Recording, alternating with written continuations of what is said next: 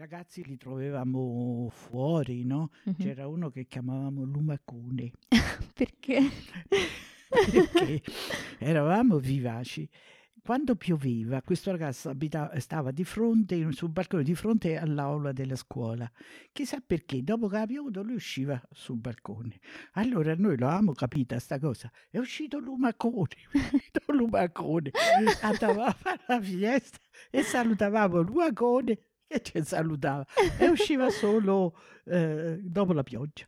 Eh, Così. Così, eh, beh, chi lo sa, non l'abbiamo mai Una conosciuto, passione. però i figli de- de- dei signori, eccetera, eccetera, ci frequentavamo. Mhm. Quindi al limite per una piacevole adolescenza. Poi diciamo che eh, l'Italia eh, fece de- una grande evoluzione, no? Frigori- tutto era una, una festa Mhm. cioè eh, il frigorifero, il frigorifero, che noi tenevamo la roba fresca sul balcone, Mhm. all'ombra. Sto frigorifero che comprò mia madre, un Fiat che sembrava un mon- monumento, enorme sto frigorifero.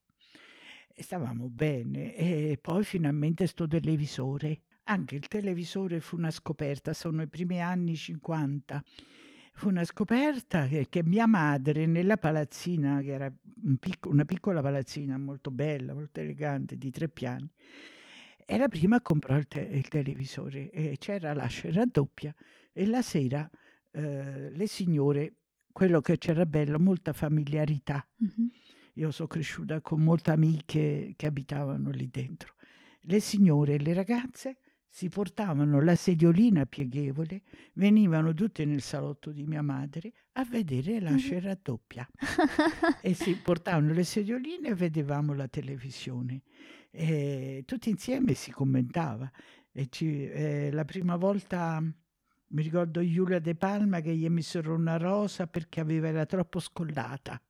Mazza. E poi l'hanno mandata via, si gli misero una rosa qui perché sennò si vedeva il petto. Adesso figurati, adesso ci sono le donne mezze nude in. Eh, pensa, e pensa che le ballerine, le prime ballerine che uscirono, diciamo, col, col costume, non è Mhm. che erano come noi Mhm. oggi, un tipo costume, ma sotto avevano, dovevano portare le calze, Mm. color carne.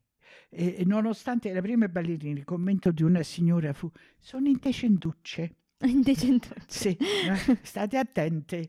E, e vabbè, quindi in questo momento è stato piacevole, a parte la mia cara nonna che era, era rimasta eh, la signora di- di- del suo paese, Mm. che non voleva rispondere ai citofoni Perché? perché erano gli spiritelli. Ah.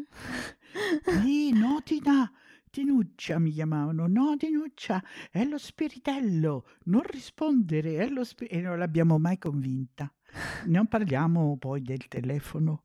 Eh, Quindi figurati, niente, stessa lei cosa. niente, però questa casa aveva dietro tutto un parco che poi sarebbe oggi un parco archeologico. Mm. C'erano gli, i fuochi fatui allora, Cioè? cioè eh, il prato enorme, eh, come, se- come delle, dei fuo- delle piccole luci che si accendono, si chiamano i fuochi fatui. E lei diceva: Vedi, nonna, lì sono gli spiritelli. Quello è lo spiritello, ma perché ti vuole bene, ti sta salutando. Con mia nonna io vivevo la favola della vita. Certo. Lei riusciva a trasportarmi in questa favola. Ehm, E forse è un po' anche il ruolo dei nonni in un certo senso, no? Sì, ma lei era speciale perché era stata presidentessa delle vedove d'Italia Mazza. e quindi era una signora che diciamo antagonista, nel senso per esempio mia nonna da Genzano di Lucania andava a fare i bagni, sai quelle figure di donne che vanno al mare de- del Novecento con le mutandoni a metà coscia, Sì. eh, con le- tutti, eh, e lei andava da sola, a perché era vedova di guerra, a fare i bagni da sola, nonna viaggiava in treno da sola. Quando stava con noi eh, si era, era malata, si era malata nel senso eh, psichico, dissociazione di personalità. Allora lei, eh, quando io studiavo all'università, lei si metteva vicino a me e parlava sola e parlava dei suoi ricordi. La favola, ma bellissima. Lei, per esempio, a un certo punto si pettinava i capelli, faceva la crocchia a lungo, oppure lei eh, si, si alzava e si metteva i gioielli perché aveva i gioielli. Mhm. Poi veniva da me e mi diceva: Alzati in piedi che sta venendo la duchessa d'Aosta. E io, senza nessuna ridicolaggine, convinta, per un attimo smettevo di studiare e mi alzavo in piedi e aspettavo che passasse la duchessa d'Aosta. Poi dicevo: Mi posso sedere? No, sì. Face- cioè, viveva del passato, capito? Certo. con tutti questi belli... e- Era una favola, lei era una favola per me che ho questa natura, diciamo, io ho una bella fantasia, ma soprattutto una grande immaginazione. Mhm. Si è sviluppata questa grande Sì, immaginazione a che mi ha aiutato poi nella vita. Dopo purtroppo la vita mi ha messo davanti a me stessa perché gli errori, ma non so errori, non so, io non credo che so errori, è la vita che noi siamo fatti come siamo fatti Mhm. e per come siamo fatti esciamo fuori. Perché Certo. poi eh, mia madre mi ha rimandato di nuovo in un istituto a insegnare, Mhm. lontano dalla famiglia. Mamma mia, quattro anni di sofferenza. Io amavo tutti, amato sempre tutti della famiglia. I miei fratelli l'ho cresciuti, un bene enorme, mio padre, mia nonna. Era un mondo dove la tenerezza ci nutriva. Mhm. E lì mi sono innamorata. E se- eh, secondo lei non mi dovevo innamorare. Ma una ragazza di 18 anni, Cosa può fare? te- te- te- così già eh, emotivamente disponibile. E quindi mi sono innamorata di, di un ragazzo che mi suonava il mandolino, eh, che mi cantava le canzoni, però non potevamo frequentarci, Giulietta e Romeo. Le famiglie non volevano. Mamma mia. Uno perché io non ero ricca da parte della sua Mhm. e mia madre perché non era adeguata a me, Vabbè, eh, eh, nel senso eh, che era del paese, ma Era del aveva paese. studiato, era una persona qualificata. E praticamente cioè, non ci hanno permesso, sono stata ehm, fre- eh, picchiata, eh, eh, rigattata, riportata a Roma, io ritornavo e poi riportavo. Dopo 60 anni, naturalmente ne ho subito nella mia estrema eh, sensibilità o se vogliamo fragilità. Sono Mhm. stata molto fragile, non ero più padrone, sono andata in depressione, insomma, a Mm. quell'età. Mhm. E non, non ho più niente, non ricordo niente. E praticamente eh, ad- adesso, soltanto in questi giorni, dopo 60 anni, si è rifatta viva una mia amica Dell'epoca. dell'epoca, una collega di inseg- insegnante anche lei, Wow, di scuola come me, che coincidenza. Tina, sono contenta dopo 60 anni e ho chiarito tanti punti che io dicevo a sta mia amica tesoro, non mi ricordo niente, Tina, come sei stata male. Sì, Anna Maria, sono stata male e non mi ricordo niente, tutto quello che mi dici mi arriva, ma io non ho niente, mi manda le foto, Mhm. mi manda le foto di- dell'epoca che abbiamo fatto. Non ricordo niente, quindi io sono caduta in depressione e ehm, chissà, mia madre si è preoccupata di me, eh, ma allora non c'era, eh, siamo primi degli anni, eh, cioè 59-60, Mhm. non è che c'era la psicanalisi Mm. o c'era il concetto, eh, ero esaurita. E c'era uno che e si era innamorato, Mhm. uno grande che aveva un buon posto, aveva la macchina, era importante negli anni 60. Noi stavamo bene, però era grande, sistemato e insomma, tanto ha fatto. Me l'ha fatto conoscere, questo ho cominciato a fare la corte. E mio padre si opponeva, prima si deve laureare, se no niente, ma non c'è stato niente da fare. Mm. Si sono messi insieme loro due a fare, a, a, a coccolarmi, ecco Mhm. perché io avevo bisogno di tenerezza, d'amore. Mi sono abbandonata. Nel- quando il cuore è spezzato, no- non sa più in che direzione andare. Certo, certo, avevi bisogno E- di un e c'è porto. l'amore di una madre, c'è l'amore di, di di questa persona che si è dimostrata, era innamorata. Mhm. E quindi questo amore mi ha consolato. In otto mesi sono stata sposata. Wow. Chiaramente io amavo molto la famiglia e desideravo una famiglia. E, e quindi volli subito un figlio. Tornata dal viaggio di nozze ero incinta. Mhm. E che, che cosa c'era? Eh, C'era mm, questa... mm, C'era già in atto una trasformazione con l'università. Queste sono cose importanti perché non si conoscono. Mi avvicinarono i socialisti, Mhm. che era di nascosto Mhm. essere socialista.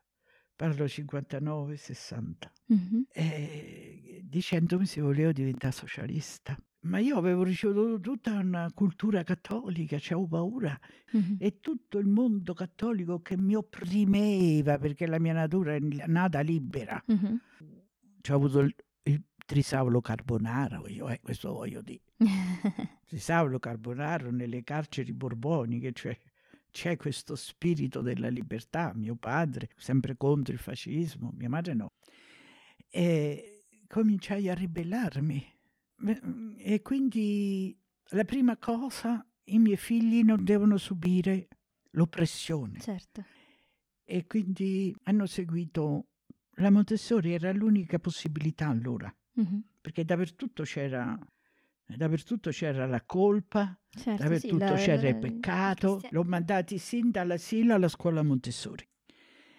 E La mia passione è stata sempre la scuola.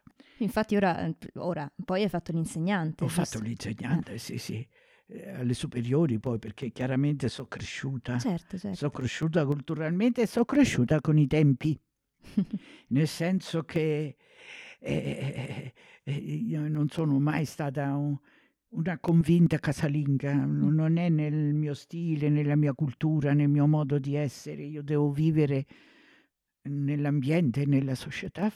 Mi iscrissi al comitato di quartiere, cominciavo a fare attività genitori democratici. eh, io, io non permettevo ai miei figli di soffrire quello che avevo sofferto io. Mhm. Eh, poi questo- nella mia- nel mio sangue c'era lo spirito della libertà.